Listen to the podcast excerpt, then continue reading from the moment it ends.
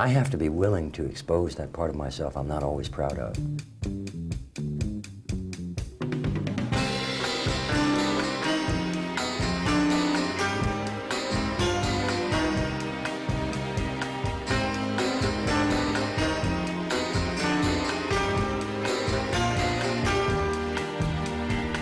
Martin Sheen as a paedophile, Italy's winning entry for campist and worst dubbed fashion photographer, and the least trustworthy fox in all of France. Completing this list of worst blind dates imaginable, I'm Jim Hall. And I'm Phil Walsh, whispering sweet nothings down your lovely, lovely ears for this 15th midnight video. Tonight, before Hannibal Lecter, Jodie Foster had a decidedly low rent predator spar against in 1976's The Little Girl Who Lives Down the Lane. A failed free love community, erotic wrestling, and girls wearing ties. We finally go giallo for 1972's The Case of the Bloody Iris. And as he visits amazing cruelty on his bestial brothers, we ask Is the hero of 1930s animation, The Tale of the Fox, a cunning Machiavellian strategist, or just a total bastard?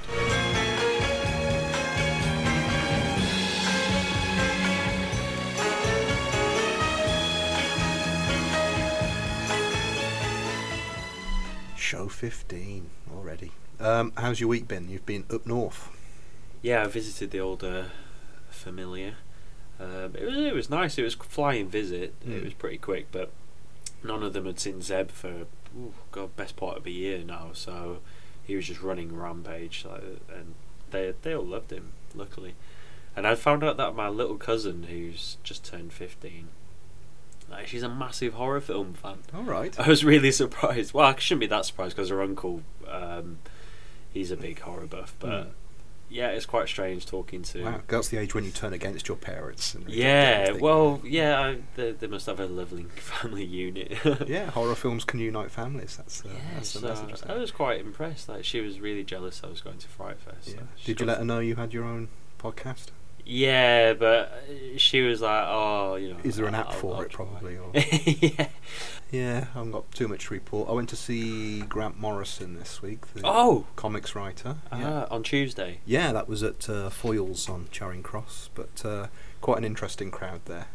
How was he? Though? Was he, was very trying- good. Um, it was him. He was being interviewed by the journalist Sam Leith, um, who kind of knows his stuff. Um, certainly, uh, but yeah, it was one of those things when the, the the microphones didn't quite work, and you know it was all quite amusing. But no, given that Grant Morrison, if people aren't familiar with his work, doesn't just do superheroes. Um, I mean, he does. He does them very well, but he also has a lot of theories. Uh, should we call them mystical theories?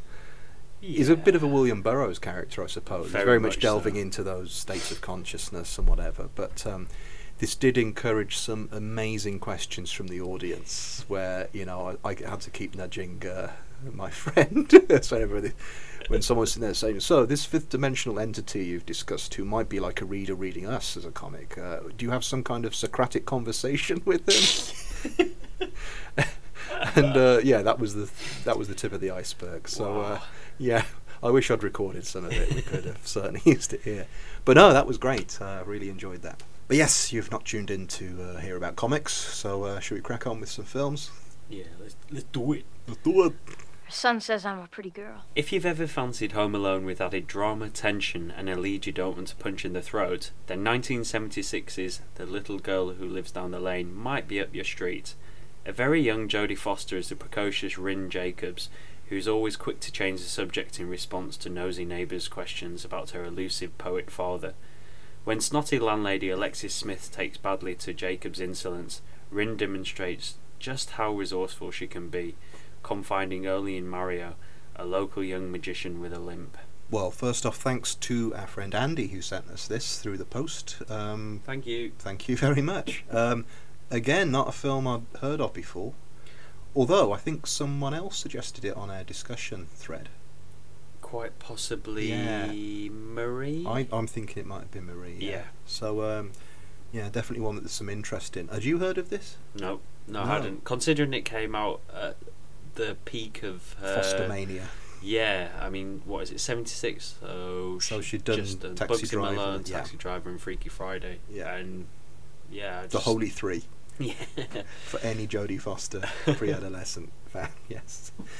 Um, but no, I'd not heard of this, and the title kind of suggests it's going to be um, a horror movie of some sort. And certainly the poster is. Um, have you seen that? It's kind of a silhouette of this girl with the kind of path leading. The blue, off. And, yeah, yeah, blue yeah. one. Yeah. It looks very much in the Rosemary's Baby kind of, or Omen, I suppose, was the same year as this, wasn't it? Um, it's not quite that. Um, But it is. It was marketed, I think, as a Mhm. horror. When that's Doesn't kind of deliver that. misleading. Yeah. Um, but I've got to say, I really enjoyed this. I'm sensing from a few things you've said already, you weren't quite so taken with it. No, I wasn't overly keen on it. Okay. Um, I liked elements of it. I thought some stuff worked. Uh, It had a really dreary TV movie feel to it. I thought some of the dialogue was pretty poor Ooh. and delivered quite badly. Oh, There was a lot of scenes that it was like the other person was holding up the words for the other Oh, right. person out of camera or something, uh, off camera. It was my goodness. uh, particularly between her and Mario earlier on, uh, before they sort of um, before the relationship Yeah. blossoms. Well, we should probably explain what the film's about before we. Uh, Oh no, we don't need to do. no. that. yeah, uh, yeah. So you, I mean, the film opens with Jodie Foster wandering down a beach, uh, a windswept beach, I think, is it? or Yeah. maybe even this rain. is this is Jodie Foster very much in tomboy kind of teenage mode. Yeah, Um, and what? It's Halloween. It's also her birthday. She's got a birthday cake, hasn't she? But immediately gets a call from uh, Martin Sheen, who did he uh, did he get a thumbs up from you? I thought he was fantastic. yeah. in I. I thought he was great. because um, we're used to Martin Sheen. Um, well, yeah, he's played a variety of roles, but never really a creepy, predatory paedophile. Which, and it kept me guessing when he turned up because he seems uh, not retarded, but a little bit. There's something a bit odd about him, isn't there? Yeah, The way he keeps very nervously referring to, because the idea is Jodie Foster's character has come over from England, so she's not too familiar, and it's set in Canada, isn't it? Um, Yeah, it's a French Canadian Yeah. production, I think. Because all if you look at the names on Yeah. the uh, the crew, they're Yeah. all French sounding names. But yeah, Sheen's character's talking about, oh, you know, this is a big deal for us, and I'm just going to explain all these customs for you. And it's clear he's making them up, and he's just using them as a way to, you know, because he's just turned up at the door. It's, oh, my kids will be here in a minute. And without spoiling too much, because I suppose this is quite early in the film, it was a surprise for me when it turned out that he's, he did have kids and they turned up, because you really thought he was just a local. But um, even when the kids turned up, I was still skeptical. I his, thought, yeah. oh, he's just seen those down the street Yeah. and he's using that as an excuse. But then Yeah. they just go off with him anyway. Yeah. But, But it was very uncomfortable, Mm. and I mean, an immediate thing. I mean, you said last show about Boom that you didn't like things that looked like they were stage adaptations because Mm. it usually it's very clear, usually, isn't it? This did seem like a stage adaptation, and I know it was. Um, it was a, a novel originally. though, wasn't it? All right, I know it was a novel, and there was a. It was adapted into a single Um, act play. I think. Yeah, because I think just going by my very thin, thinly uh, thin research that I did this morning quickly, um, the published stage play was only published in 1997. All right. Um, but yeah, I mean that was one of my gripes is that well, you know, what I thought was the wooden dialogue and delivery was all in the house, Hmm. and there's a lot of housebound scenes. Almost entirely, yeah. Yeah, but it wasn't all bad for me. Foster was serviceable.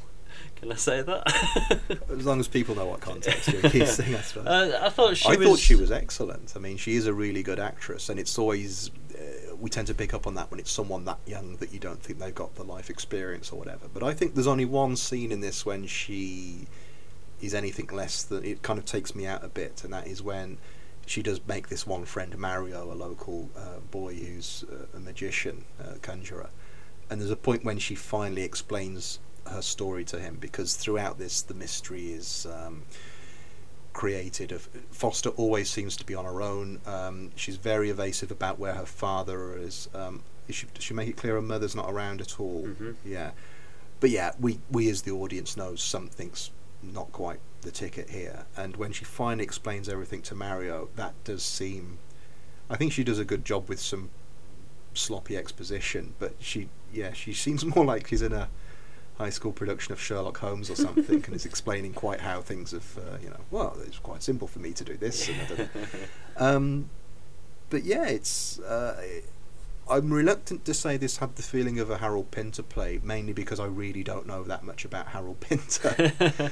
but it did. I, I suppose when um, one of the few plays I do know is The Caretaker, and certainly, um, or is it The Birthday Party? I don't know which one it is. But did you get that sort of feel when Martin Sheen turns up and his his attitude towards Foster? He's clearly got a very uh, unpleasant interest in her, and Mm. like I say, he's not backward, but there's something really wrong about him. yeah, And it was especially uncomfortable because he's this quite big, bulking character. And Foster's, you know, what, she's about 12, 13 in it.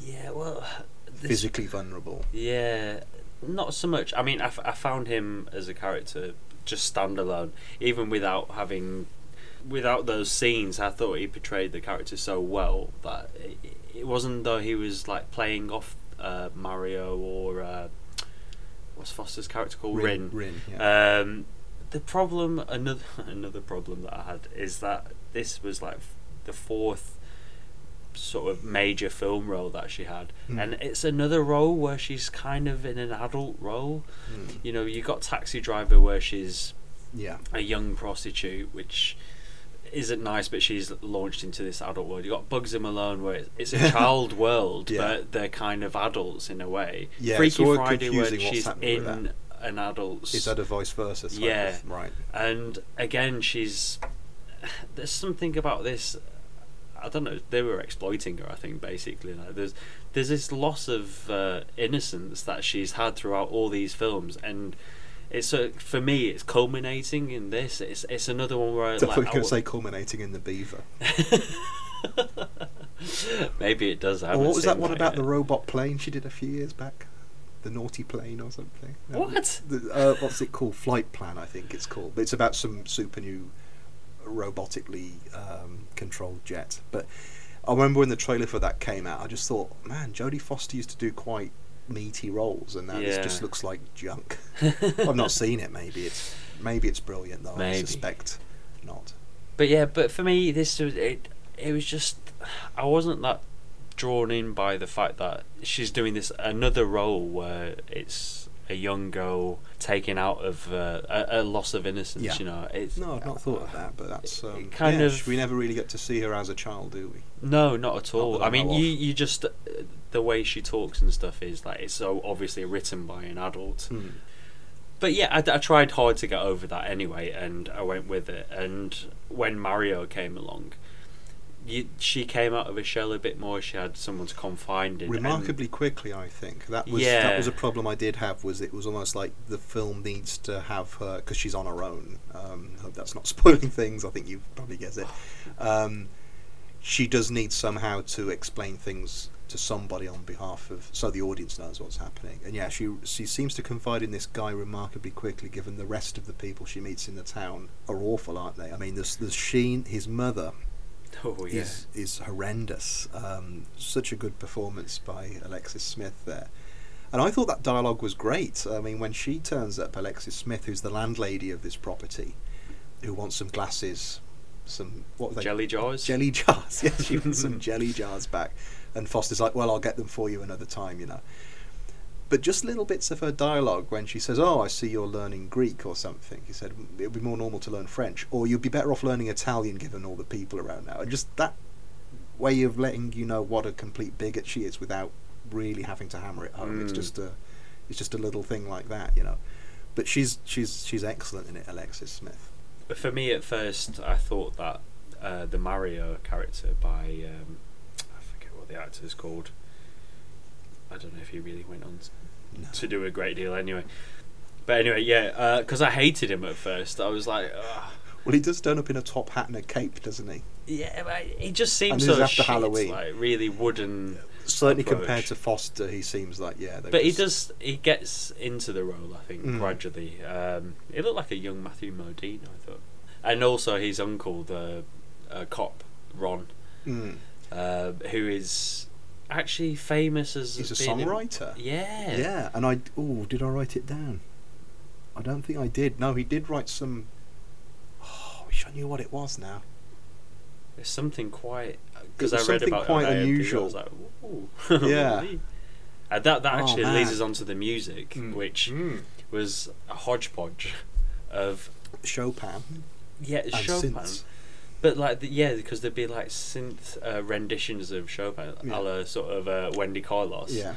But then there's all the, these like really seventies funk soundtrack uh, going on as I, well. Like I, real I waka like the soundtrack because it was used quite sparingly. Mm. Um, yeah, well, we say synths, it would have been before synths, really, wouldn't it? But yeah, you got these kind of electronic noise going on in the background, but very occasionally, and it kind of, as with Boom last week, I thought those things kind of take you out. Any any danger that it might seem stage bound, I think that kind of takes you out of it a little bit. It Yeah. reminds you of watching a film rather than a, a stage production. No, I really like the music. A scene that um, I just want to get your reaction to. Gordon. Uh, yes, Is it is it the Uh, hamster? the Martin Sheen and the hamster. wow. Um, nothing to do with Richard Gere before we uh, go any further. But was that a bit of an eye opener for you? It was because because I was like, what is he Yeah. going to do that? Really? Yeah. Sorry, Because you can't was- think of anything but Richard Gere. The the Wheel of Rumour, Richard Gere. We're not making any uh, allegations. The wheel of rumor. The Wheel of Rumour, yeah. Everyone knows the Richard Gere rumour. Oh yeah, yeah, Yeah. They they clip their toenails, don't they, so it doesn't scratch. I'm sure Cindy Crawford did. Yeah. yeah, uh, bloody hell, I was well shocked. Apparently, uh, Foster was really pissed off with the director. Is um, the director is Nicolas Gessner, who is a Hungarian. Didn't really go on to do a great deal, but um, I imagine he must have been quite hard to work with because there's a infamous scene. Well, I'm led to believe it's infamous where you see a naked Foster, but it's Well, portrayed by her sister. Oh, I was going to say because I've got down on the notes, you know, nude Foster body double. Um, It's her sister. it does seem like they've gone out of their way to not include her head, her face, except for the very end when it's. You know. Mm. But yeah, that was. Yeah, it was a weird scene. I found that quite odd. I, d- I don't It know seemed whether like from a male of point nowhere, of view yeah. as well. It's especially with obviously she's not pre-pubescent, Yeah. but it's just that made me feel uncomfortable. There's another filmmaker, uh, Lucile Hadzihalilovic, who's married to Gaspar Noé, who made a film called Innocence, which is, there are lots of naked prepubescent girls in it. And had that same feeling of like, oh, I feel very uncomfortable watching this as a Well, yeah, because there's, there's this very brief kind of naked from the back shot of Foster's character, although as we've said, it's Foster's sister. But it didn't really seem to need to be there at all, did it? No, no. and given that it is staged quite awkwardly, so you don't see the face, Mm, it seemed like, "Oh, why is this here at all? yeah, I think it was. Uh, maybe it was trying to appeal to the exploitation audience to some degree. I don't know. Mm. So th- this this didn't really grab you too much. Yeah, no, I did enjoy it, but I didn't have any preconceived notions either. Uh, It's it's one of the weaker films that I've watched. I think Mm. personally for the podcast. I Uh, suppose it's got that setup, but doesn't really go too many places with it. Um, I think, like you said, the big problem is probably the staginess of it. yeah. so they try to inject a lot of scenes with um, action, uh, with stuff going on, with Yeah, I mean, things, well, th- they, um, outside of the house. Yeah, we've not really explained what the main thrust of the film is. There's that setup, but beyond that, it's basically a sense of um, will will Foster's situation be discovered by the authorities, or be and there's the sense of Martin Sheen's character as a bit of an ongoing threat. Mm. But um, yeah, I suppose there isn't. I mean, I, I enjoyed it a lot. You know, um, I think it was well made. But yeah, I suppose it could have worked a bit harder at pulling the rug out from under you, doing something. But maybe that wasn't the point. I'm not sure. Like I say, it was based on a novel originally that may have had some other kind of reason for. The book may have had some other kind of um, theme to it. yeah, It maybe wasn't intended to be a exciting hour and a half movie. no. Um, I hate doing this, and we should stop doing it because it must be very frustrating for listeners. But the ending we're not going to describe. But did you like the very, very last scene? Because I think it does something there which uh, gets around that idea of you know credits come up and people just walk out of the cinema or turn the. it was turn very cleverly off. done. I thought. Yeah. And did you think that very last scene was ambiguous, or it definitely was something was definitely happening Oh, it was happening. All right, because I thought it was good because it was ambiguous, but then when I started reading about it on, Oh, really? yeah, thought was no, ver- I thought there it was. uh. I thought it was not unlike uh, the John Carpenter thing, the thing. okay, yeah. Yeah, but maybe I was not. Uh, maybe I was seeing things that weren't there. I don't know. Yeah, well, but I I suppose you No, can interpret it I- as you want. I thought that had a great ending. But yeah, um, thanks again to Andy for sending this. This uh, it's well, well, he sent us Paper Mask as well, which we both really liked. But uh, yeah, this is wow. This is uh, polarizing. I think this is the first one that you've disliked and I've liked. Yeah, So, out of, uh, it's taken what, up what, to show four. 15 shows or whatever it is. Yeah. I'm a Uh, very uh, open-minded uh, reviewer.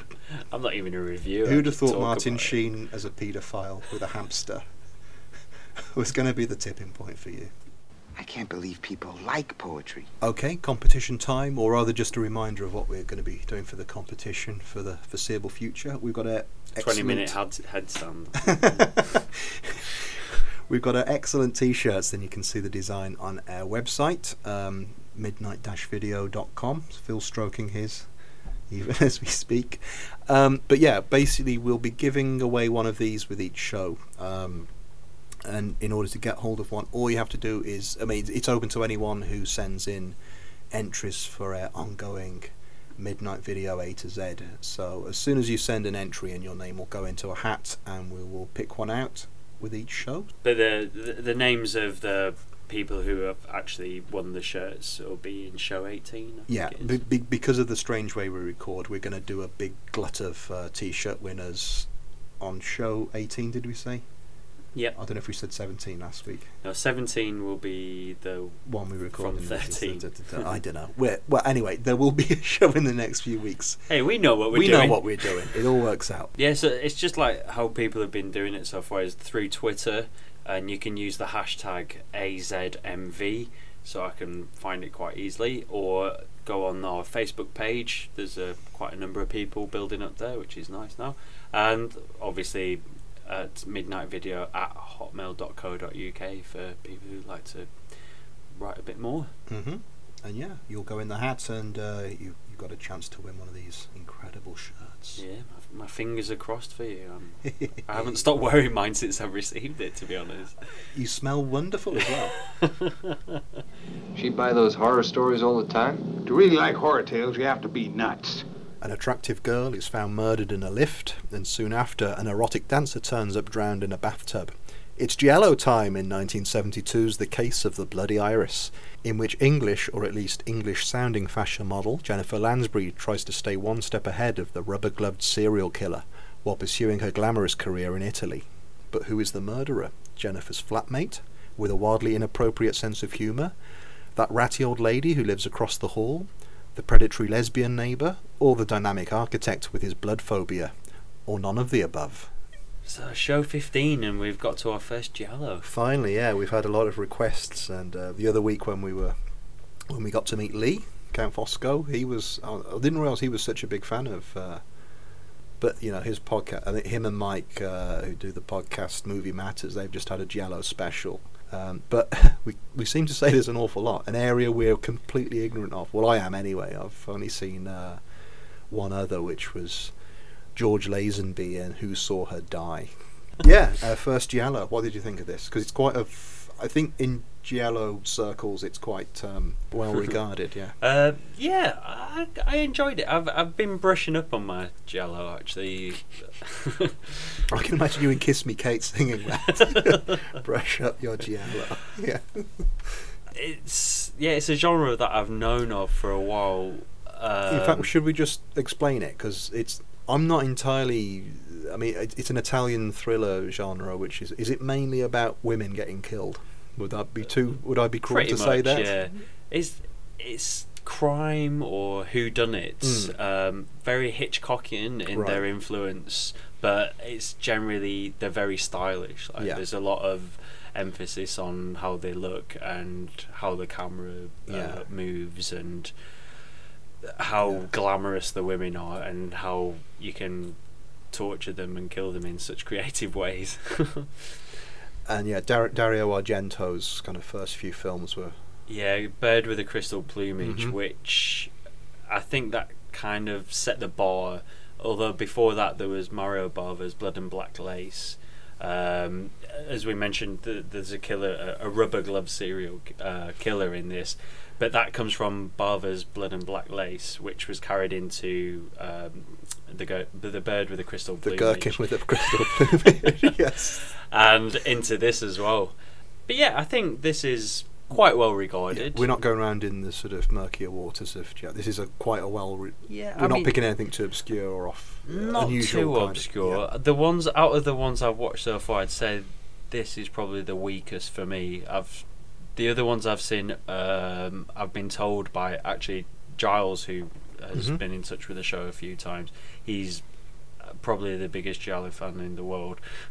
it certainly comes across like that. If there's a special mastermind on that. uh, Yeah, he'd he'd be, he'd be up there winning. Um, he put me pointing me in the direction of a few others, which I've really enjoyed, and apparently they're not the normal sort of Okay. uh, they do run of the something a bit different with the. So I've been enjoying those. Yeah. So this was a lot more run of the mill. Okay. Um.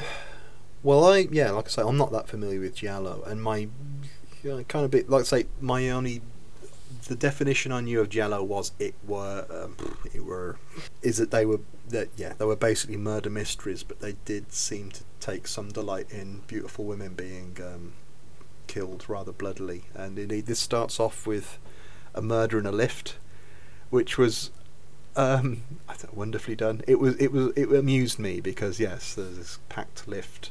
Uh, this girl gets killed, and I, I I did have a glimpse at your notes. I think we've got the same thing written down. It's so great when these three people see the lift opens. There's this dead, gorgeous girl on the on the lift floor with blood all over the place.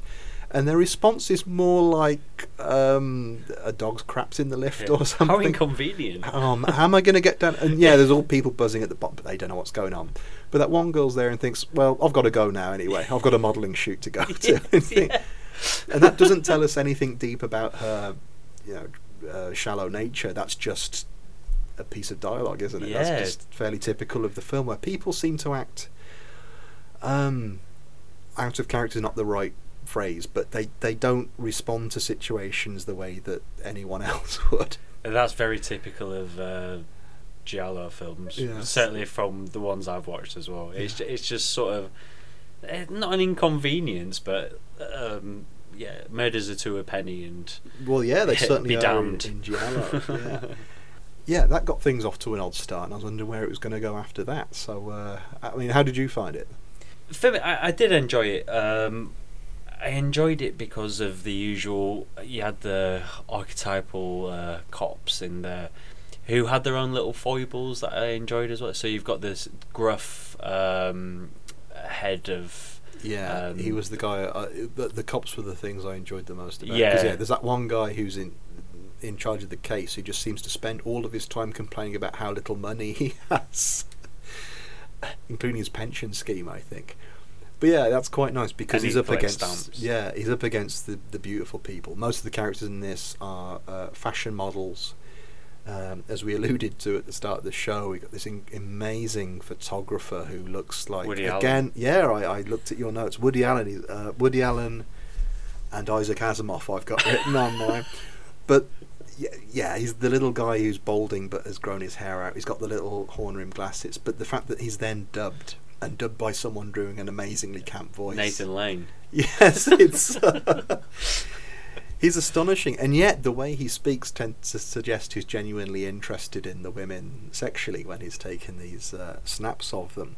But then going from this opening scene in the lift, we've got this um, peculiar scene in a nightclub where the stripper act is uh, com- combined with uh, all comers wrestling. Which really reminded me of Bambi, Bambi and Thumper in Diamonds Are Forever. It was that Oh kind of yes, yeah. I mean, I know there are all sorts of, uh, well, guys, um, pretty exclusively, who are interested in female wrestling as a fetish, you know, uh, peculiar souls that they are. um, rather like, I mean, again, when we met Lee the other week, we were talking about New York Ripper, the Lucio Fulci, and um, that that isn't really a giallo, but again, it's it's women being murdered throughout. But again, that has a lot of stuff that looks to be building up and going somewhere, and actually it's just nothing. They're just scenes that someone thought would be quite fun to fill three or four minutes before that character gets killed. Yeah, And, I- um, it definitely. I mean, that whole wrestling scene, it just seems titillating. Yeah, I mean, the way you it's know, shot as that's well. That's kind of our remit here, I suppose. Well, not, Yeah. yeah, it's it's one of the things we um, we're, we're happy to cover. But Or yeah, uncover. uncover, yeah. Um, but yeah, I mean, throughout you've got that. Um, uh, from there, I mean, just to stick to the plot, I suppose.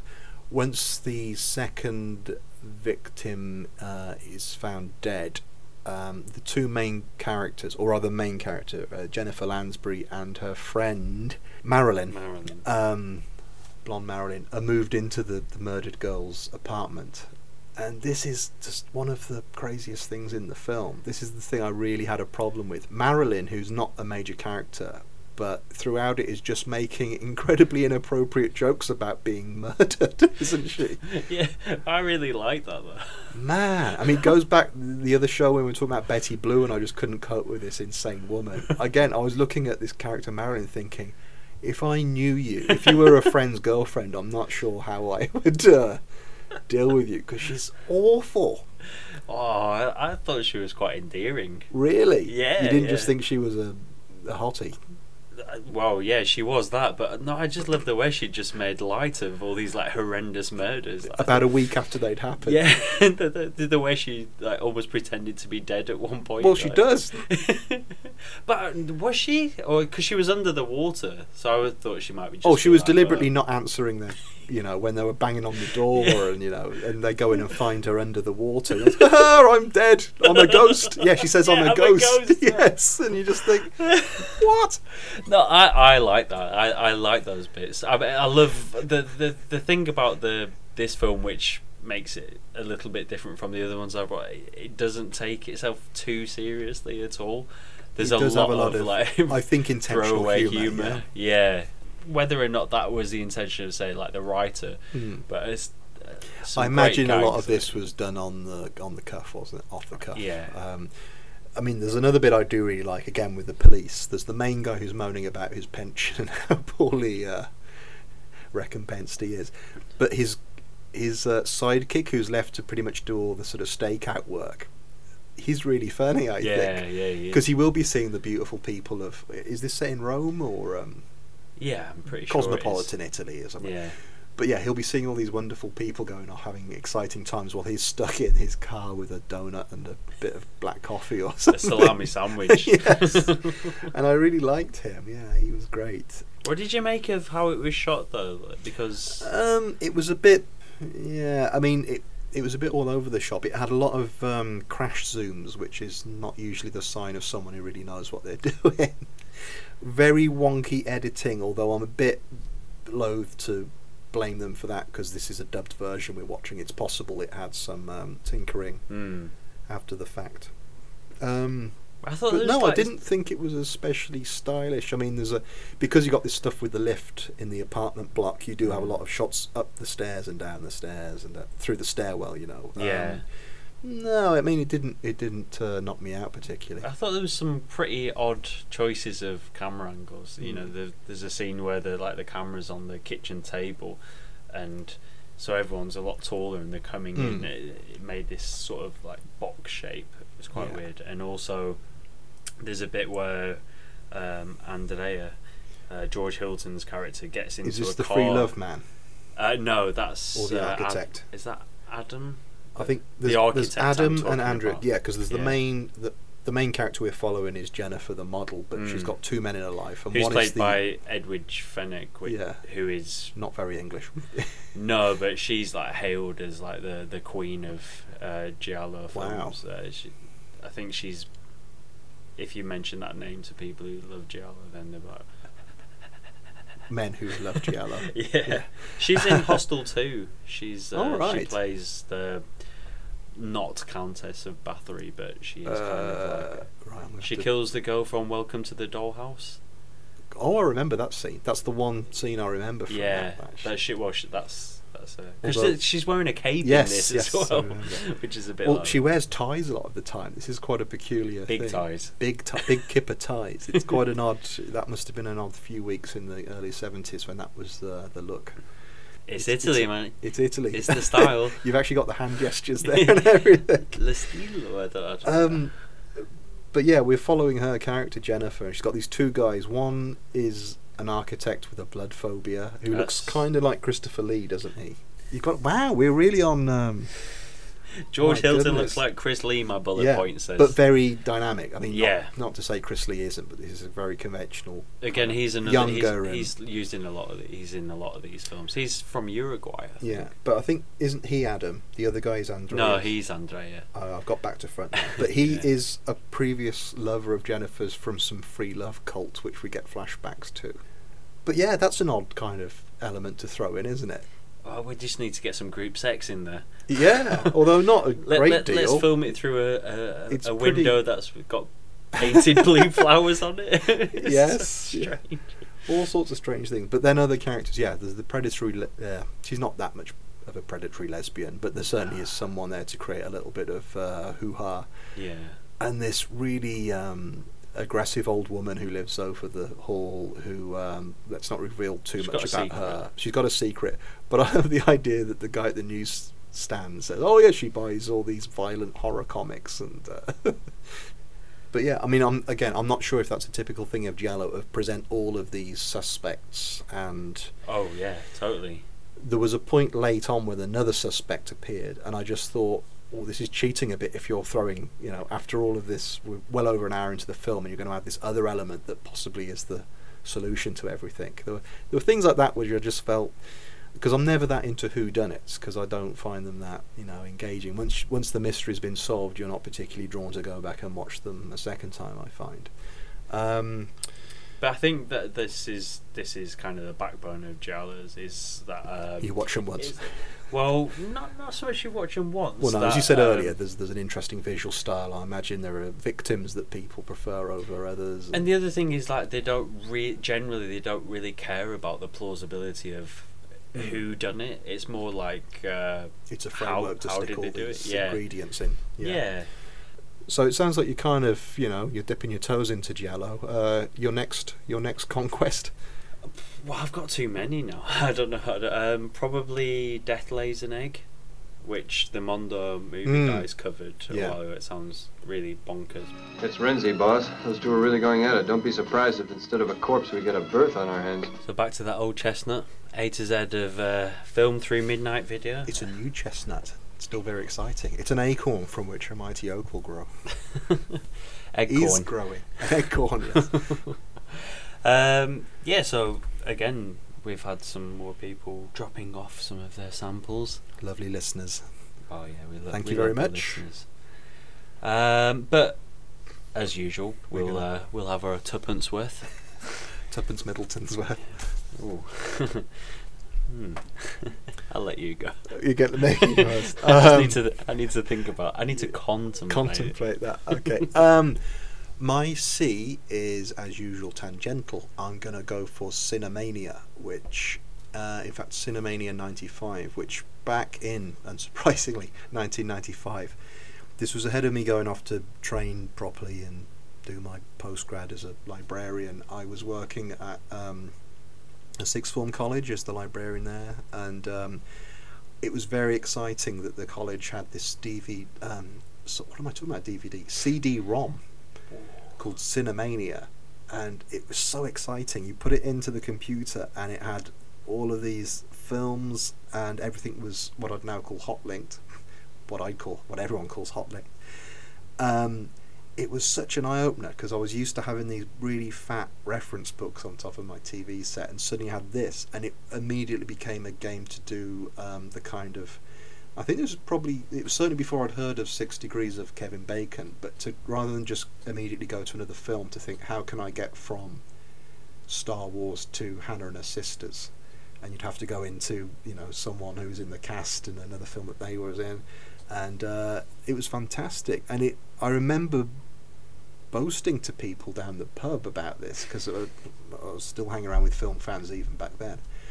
And nowadays, you know, this is kind of the norm that you've got that. But I mean, like I say, tangentially, what I what's exciting about that, I can remember the excitement of having all of this big depository of knowledge at my fingertips. You know, it's a bit of a cliche, but now we sort of take that for granted. And I think we, uh, for all the shortcomings of things like IMDb and Wikipedia, the fact that if there's a film you've even just vaguely heard of, you can immediately find it rather than thinking, "Oh God, what was that thing that had that guy in in the in the telephone kiosk at the end?" And uh, But I mean, you can type that into Google now, can't Yeah. you? Just the briefest description, and Yeah. you you might not find it on the first page, but you Yeah. get close. I mean, you, you do get that excitement if there's a film you've really had to hunt around and you've got a vague memory of a scene that happened in Mm. it. But you know, it's there's no question that now we're we're really uh, we're spoiled by um, how easy it is. If there's a film you've vaguely heard of, you can be you know you can be watching the trailer from it within a few seconds. You know. Yeah, yeah.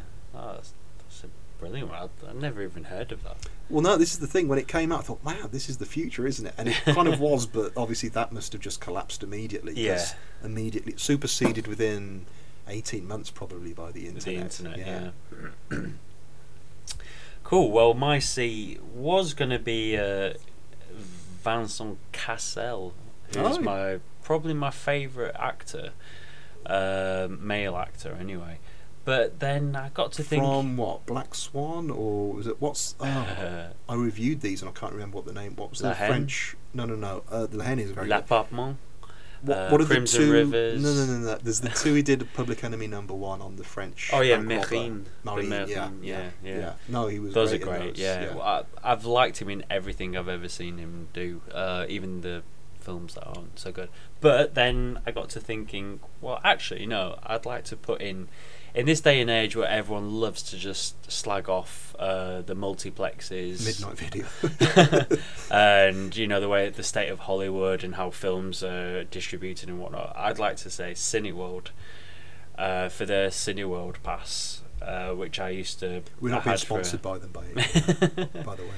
I had for a number of years, and you know I pay sixteen pounds a month direct debit, and This I does sound like an watch- advert for them.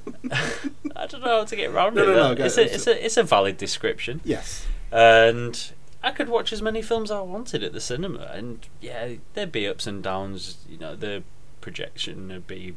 I thought you were going to say you sat through, you know, Sin City or something.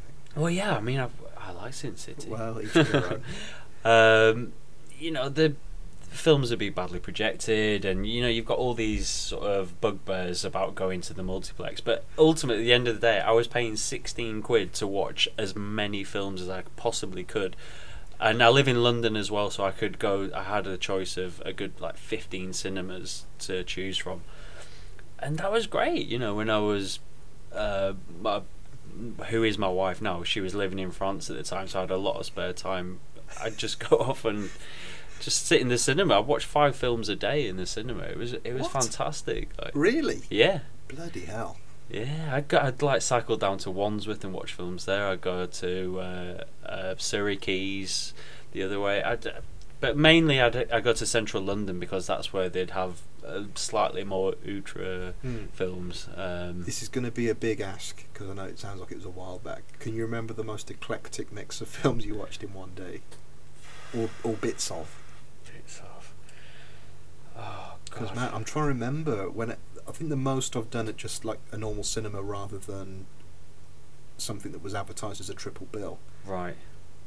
Again, what was this? '94. I remember I went to see The Crow, Serial Mom, and Naked Gun 33 and a third. I mean, it's not eclectic, but I remember No. that was like a real blowout of wow, we're going to watch three films in one day. and, you know. But man, I mean, yeah, I bet you could get quite a sort of peculiar mix going Yeah, I. I mean, I really can't remember. I was no, I was watching a lot. A bit much to ask you off on the. Yeah, I mean, there was some weeks I'd, I'd I'd I'd have watched like fifteen films in a week at the cinema. Bloody hell! That's a pound Okay, a, a so- pound a film. So I don't want to keep going on about this. Fright Fest won't be any hold to no fear It's for still you. it's still tiring, believe me, because you do it five days in a row. We suffer. We all suffer. Yeah. Um, hello to Hans Olo Johansson, who uh, we've been having a little correspondence with in the last uh, week or so. Without doubt, Enzo Castellari. The back catalogue of titles alone, such a foundation of my film watching experience growing up. back when you had no idea and rented videos on the sleeve alone. Not Bronx Warriors. Not that we'd ever do that. But I just yeah, Bronx Warriors he did, which we saw at Cigarette Burns. Yes, yeah, excellent film night in London. Yeah, Yeah. And I've got from Richard Sampson, um, one of our friends and likers on Facebook, Cinema Sewer. Oh, Without a doubt, my favourite book stroke magazine on cinema. Full of strange offbeat movies and written with genuine affection for the films covered. These volumes are essential for the underground video fan. The hand lettered, hand illustrated pages are a joy to read and keep you coming back time and time again to read the odd review. Great stuff. Have you ever read Cinema Sewer? Uh, both of them. Yeah. Oh, I wouldn't One mind having a look at those because yeah, I remember that turning up on um, because of the covers are kind of graphic design thing, aren't they? Yeah. Uh, in that terrible shop we used to work in, it Mm. always used to turn up on the comics trolley. Oh, right. The film review because it has this kind of woman with the kind of celluloid bikini, doesn't it, on the cover of one of them. yeah, one of them, she's kind of wraps someone up in in a chair, a Yeah, guy, and the other one, she's in a suit, like literally in a suit with a camera. But yeah. with all the exciting bits covered yeah, with. yeah, Um, it's a bit manga-esque. Mm. But no, um, there was a film they covered in that because yeah, it is all- it's all handwritten the, the, Yeah, the, the type in it, and there's a film they review which they said is interminable called Things. But it's so difficult to find anything about because obviously you put that into Google, it's just you know how are you going to find it? Things film, Things movie. Um, Giles Edwards, their old pal. C is for Caught, Ophuls' psychodrama with Barbara Bell Geddes trying to escape a sadistic marriage to arch bastard Robert Ryan. Not one I'm familiar with. I'm gonna have to. Uh, was it Charles who suggested that, um, the Douglas Sirk movie a few weeks back? yes, Yeah, uh, but we weren't sure if it Allows. was. I was yeah, getting is that confused with Douglas the- Sirk? That's Douglas Sirk. I was getting confused with the Julianne Moore kind of. What's that called? Close to Heaven, maybe. Yeah, the Todd Solondz. Yeah. Is it Todd Solondz? Todd Yeah. Haynes. Todd Hay- The Todds. It's the one before Yeah. T is for Todd. Yeah. Tod Browning, get the whole thing going. Hello, Toddy. Uh, And finally, we have Rich Wells back again. C is for CGI blood, a bugbear of many a film nerd.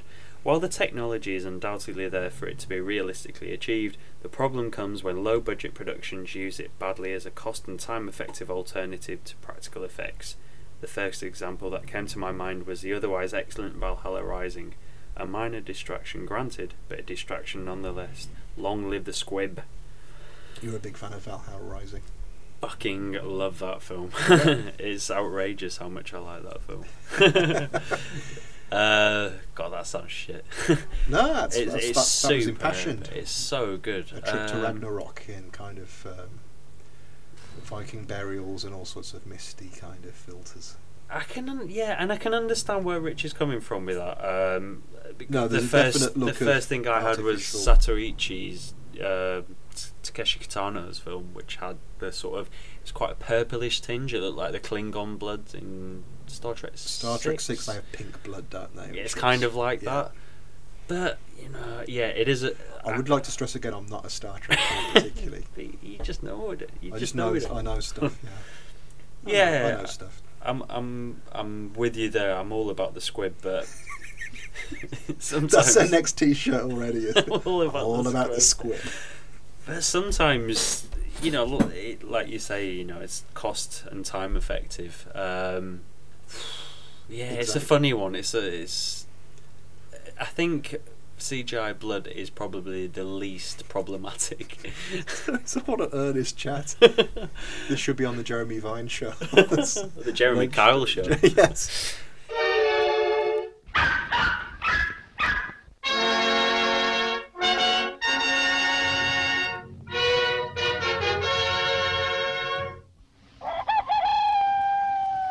He's the craftiest creature in the woods, and he's never been more audacious than in Ladislav Starevich's painstaking 1930 French language animation The Tale of the Fox, in which seemingly every other beast in the forest gets bamboozled or physically battered as a result of crossing paths with the wily Renard.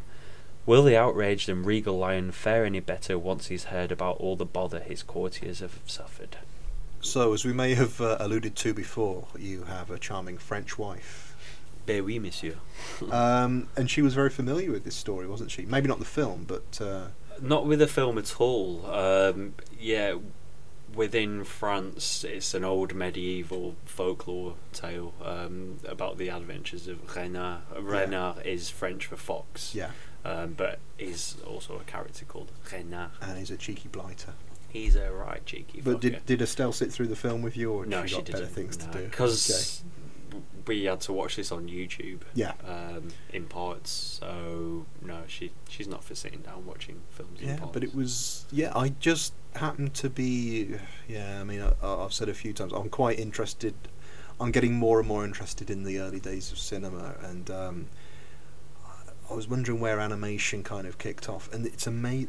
The, the main thing I have to say about this film is it was made in 1930, so film itself isn't that old at this point. You know, sound is only a couple of years, in, and presumably animation and film are kind of inextricably tied I'd also in. like to think, um, because from what I've read about this, this was 10 years in the making, Mm. But it took 18 months to make, which is the best part of two years. So you could say it started in 1928. Okay, I mean, did, did you say two years or ten years? 10 years was in the making, like the A ideas lot of that were was formulating. right because I mean something I read was um, I'm not sure if this is right. Did they eventually have to get German money to complete the dubbing on it? So it has some quite dubious, it came out in obviously date you know 37 history-wise. in Yeah, Germany. Yeah, yeah. yeah. Um, that's interesting because I've not. Yeah, I've only just. that's interesting because that may that may um, impact on stuff we're going to say a bit later on, perhaps. Um, but no, given this is 1930, I remember finding, I, I you know, uh, I think this is one of the earliest full-length animation features. I remember sending you a clip of it on YouTube because it was it just really knocked me out. How in, how incredible the animation is! It's it's model work. It's all stop motion, but amazing. And I sent you a clip, and you know, you said this looks a bit special. We're Yeah. gonna cover that quite soon. The animation in this is absolutely flawless. It's absolutely amazing. You know, I'd say it stands up to anything nowadays, Absolutely, and probably outdoes some stuff. again, I seem like I'm going over arguments I've made already. CGI, I absolutely appreciate that CGI involves people really putting a lot of work in and craftsmanship to make it as good as it is. But there's something that just looks a bit bland and production line about it. I, I you know, I, I can't help that. Whereas with with this kind of physical animation, you can it's it's much much easier for you as an audience member to see or imagine how much work has gone in mm. and you can see it's animation, but it's so incredible, isn't it? It's it. This is the early days of film, Yeah. but he's really gone to he's really gone to town. How perfectly he's captured all the m- movements in there, just tiny, tiny movements that really you, you'd have thought this early on in cinema people would just be happy for something to move from A to B, but he's really invested lots of character in all of the Yeah, the individual. that uh, clip that you sent me was the lion, yeah, um, who's like a king, isn't he? He's on a throne with a yeah, he's a and it is just it really is because the first five seconds of that clip is the lion sort of comes down towards the camera. Well, the and camera so zooms many- in on him. Oh, is it that yeah, and oh, again, you're thinking that must have been technically so difficult to do with stop. Zoom. Yeah, yeah. you zoom on stop motion, and there's so many bits in this. There's a scene with some frogs who are clearly animated, but they're on a pond, and I was thinking, Who Well, needs Paul wall- McCartney? well, the water. yeah. Well, who does? Yeah. Um, the water's not animated. How did they do this? And after a while, you worked out there was a there's a kind of a green screen effect that they would use then, um, which is going going off. But I know that's how they did Claude Rains in The Invisible Man. But you're just watching it, and it's you're not taking anything for granted. You're thinking, how the hell did they do that? And you know, I really can't get over how good the animation is in No. this. But before we run away, Yes. um, yes. uh, just a brief summary of the uh, the story is that basically the plot concerns Wiley Fox and his uh, family. And Fox is a We're, bit we're of a calling cheeky. him Wiley. Yeah, he, Yeah, he's, cheeky. He's, he's isn't he? Um, seems to constantly uh, play on the other character's weaknesses just for his own um, amusement to some yeah, degree. he's not particularly getting anything out of it. It's not like because I mean something that came to mind during this is things like Roald Dahl's Fantastic Mr. Fox, which I've not read for a long time, and God knows I've not watched the uh, the recent animation of it. Who um, Wes Anderson is down as saying this was a massive influence. Really? yeah. okay. Um, If you've not seen it, then you'd. Re- I've seen it, and uh, Yeah. yeah, it is obviously character-wise, or in terms of the animation being very physical and bit of both. I'd say more the animation being very Mm. physical, but there is that. Uh, it- it's a Wes Anderson story in a Roald Dahl uh, world. Yeah. you So you've got those. Mm. He's never going to get the characters that um, Starevich Yeah. has um, Yeah. across because there's so much with the Hays Code and stuff, which a lot of well, people yeah, this alluded is, this is to. working you know. in a very different time. Yeah, Um, but morals are a little bit more murky. morals are a big point we're going to come on to, but um, the thing is, what I remember of Roald Dahl's Mr. Fox is he would bamboozle people, but it was usually so he could have a fairly get by kind of lifestyle. Whereas Mhm. in this, the fox seems to be screwing people over for his own amusement. He, he doesn't stand to make much. No, but he, I he doesn't. You know, it's not like he has to in order to get by in life.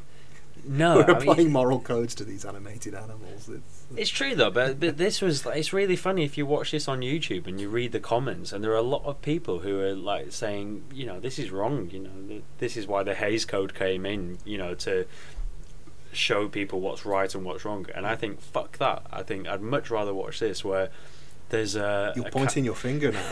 There's a character determined. who's just like he's exploiting people's idiocy because they're all idiots. They are, I think, generally they show themselves up for being um, followers. You know, we're talking. I suppose we're getting into communist sort Yeah. of ideals now.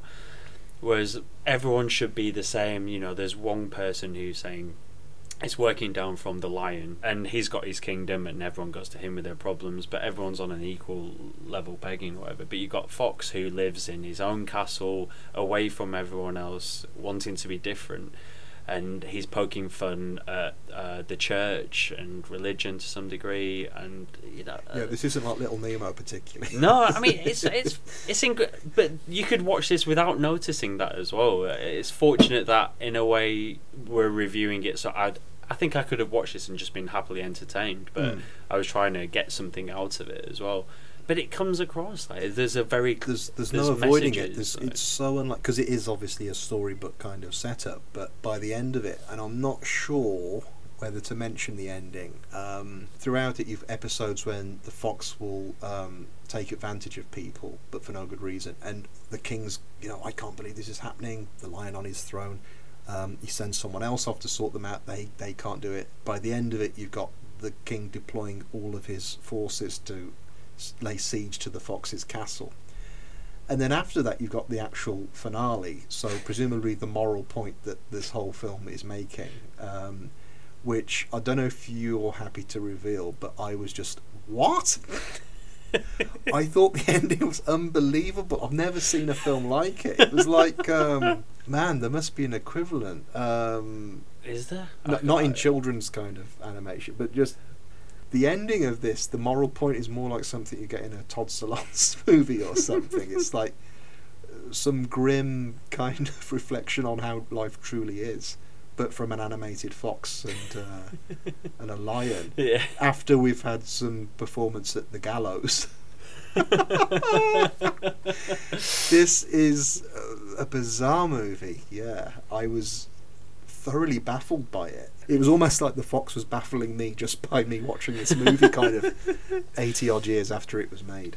Yeah, but uh, th- that's what totally sold it to me was, uh, yeah, I don't want to say he's a nasty bastard, but he, Well, he is. but he's kind of.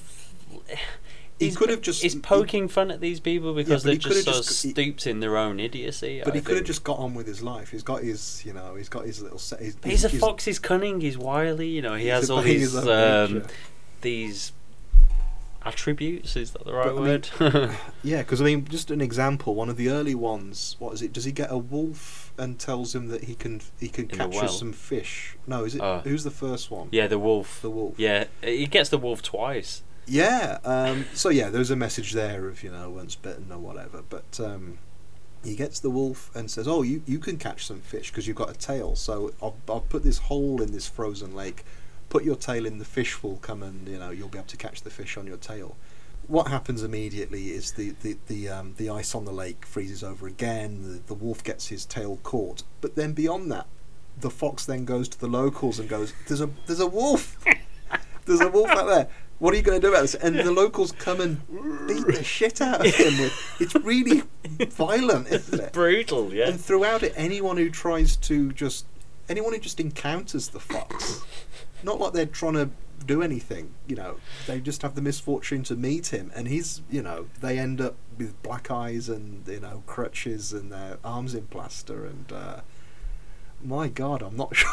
He's a, he's a, he's the very definition of an anti-hero for me because he, he he's he's just Clint naughty. Eastwood of animated. he's naughty and bad and wrong and like a little bit mischievous. I can't help but like really uh, not relate to him, but Wish I'm totally. I'm totally bought into that. I'm totally bought into this sort of guy who, you know, the, the, there's another scene where he's the wolf. He's down at the bottom of the well. The wolf sees him and he's like, "Oh, what are you doing down there?" He's like.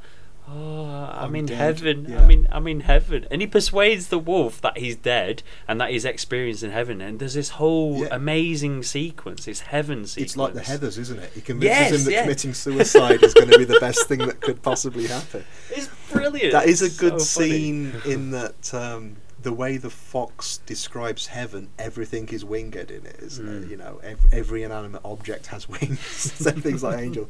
I mean, the visuals in this are just amazing.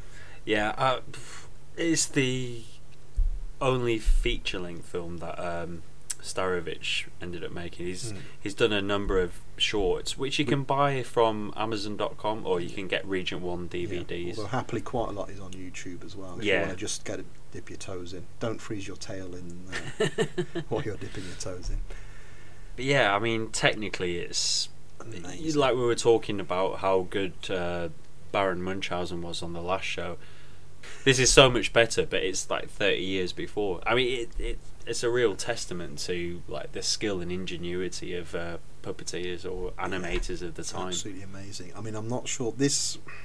Again, maybe this is my ignorance. I've not particularly heard of uh, Starevich. No, no, no me. The only thing this possibly might have rung a bell for me is I know um, the Old Grey Whistle Test, this sort of very celebrated British music show from mainly the 70s. It carried on into the 80s. Because that was mainly an era before um, pop videos. If they had an album track they wanted to illustrate, they'd play it, but you, they'd usually use a piece of old animation to go along with it. And um, this looks like the sort of thing that might have cropped up in there. But, you know, it seems forgotten, and which is just criminal. This is such good animation. Um, But I think there must have been a number of people who've seen this, animators or otherwise, because you have there's like a sequence with like the dancing mice and stuff, which is so much like Bagpuss. yes. We will find it. We will Yes. fix it. and um, Brilliant. I mean, weird allusions to things that happened in cinema afterwards. There's a whole bit at the beginning. I mean, this is an old literary technique, but um, when the wolf's telling his tale, but then in the lion's court, there's the badger who's kind of uh, Renard's cousin. hmm. He'll say, "No, no, no. This is what happened." I was thinking, God, this is like Rashomon or Yeah. something. Yeah, It's yeah, like- yeah. You get all these different angles of this same story being told.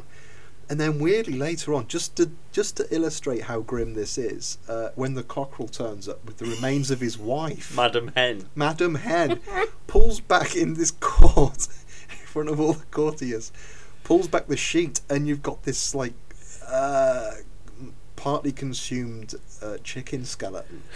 And it's kind of the equivalent of some scene in Hostel or something, when they cut away and someone's had all the mus- musculature and uh, whatever taken away from their legs or something. And it, yeah, or it looks like a Hieronymus Bosch painting. It's Yeah. really uh, that that idea of the bird skeleton is quite a kind of constant through. Uh, But even better within that is, you know, you've got the little chick going, Mama! yeah, it's horrible. it's absolutely horrible. I'm genuinely well. This is probably obviously this is made in an era before you had uh, men in suits deciding who watched what. But you think this ostensibly looks like a children's movie, but It's not. it's uh, It's like- man, yeah. I, it doesn't It's a send grim out a very fairy good, tale, is in G R I M. Yeah, it doesn't send out a good message. I don't think. was a hell of a film, though. Yeah. Um, well, are you going to drink a little toast to Mr. Fox? Oh, definitely. Yeah. okay. Cheers, Foxy. You cheeky Reno.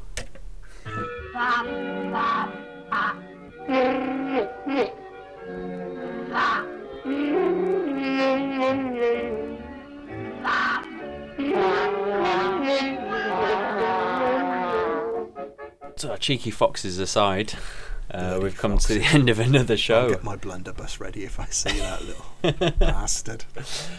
Oh no, I like foxes. As always, we'd love to hear back from you. But just before that, Special show 18. Uh, we're planning ahead a little bit here because I've, I'm going away to France for a couple of weeks.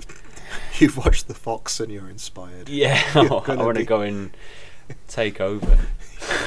I can control those French. No, we've got busy summers ahead with various bits and pieces. So yeah, um, Yeah, show 18 Show basically. 18. We're going to do something a little bit different. Um, we're going to relinquish films, the visual aspect, and focus on the audio. So we're going to have a show dedicated to soundtracks. mhm. Um, soundtracks that we like or have favoured, or we've got something to jabber on about. Basically. Yeah. Lord knows what we're going to do. We haven't really got a format ready for this yet, but we're picking about half a dozen soundtracks each. We're going to try and fill up a whole show with that. I'm sure we'll manage it. but we just thought we'd take this opportunity to, you know, let you let you guys know. And if you've got any uh, anything you'd like to contribute to that show, you know, because obviously we're we're only going to be able to mention a few soundtracks, but there's stuff that you especially love or especially hate. Um, you know, get in touch with us. Let us know. Um, Yeah, I'm sure you're going to introduce us to stuff we've never heard about. Um, Hopefully, yeah. I mean, I, I've been listening to some stuff recently, and yeah, I'm quite depressed how much how modern it all is. Uh, yeah. So yeah, love, hate, loathe, um, or maybe there's some that just have never been released. That that's criminally uh, anything, overlooked. anything you've got to say about soundtracks, stuff that should be released, um, Mhm. Soundtracks which are too good for the film they were attached to, sound uh, movies which really deserve much better soundtracks. You know, anything you've got to contribute, we're gonna love it and lap it up. Yeah, bring it on. Show 18, which we'll be recording in a few weeks' time. So, um, Yeah, and in fact, by the time you hear this, it'll probably have been on Twitter and uh, Facebook for a while, and, and our website. So, we're looking forward to your contributions. Yeah, and in case you've forgotten, you can get us on Twitter at, at Midnight Video or email us at midnightvideo at hotmail.co.uk. Or we have our own website, which is uh, constantly updated with uh, all sorts of extra bits and pieces, uh, which is midnight-video.com. Or, yeah, go onto Facebook and check us out there. Yeah, Uh, Facebook Midnight Video. Yeah. Again, the, the, of the Facebook page is kind of uh, adjoined to the uh, blog in a way. You know, there's always extras on there about the shows that we've done. You know, little aside, supplemental, and yeah, just a little reminder that you know comments on uh, iTunes are always appreciated. Yeah, and as always, get your uh, get your contributions for the Midnight Video A to Z coming in. What are we going to do now? Up to F? Yeah, Any it. anything up to F will be included. You know, with any stragglers if you've got some uh, particularly good A's, A hanging around. C D Z F. We're up to F now. but no no G's, no G's in the house yet. Yeah, go on, get it going. We can handle it. Okay, thanks very much. Hope you've enjoyed tonight. See you soon. Auf Wiedersehen.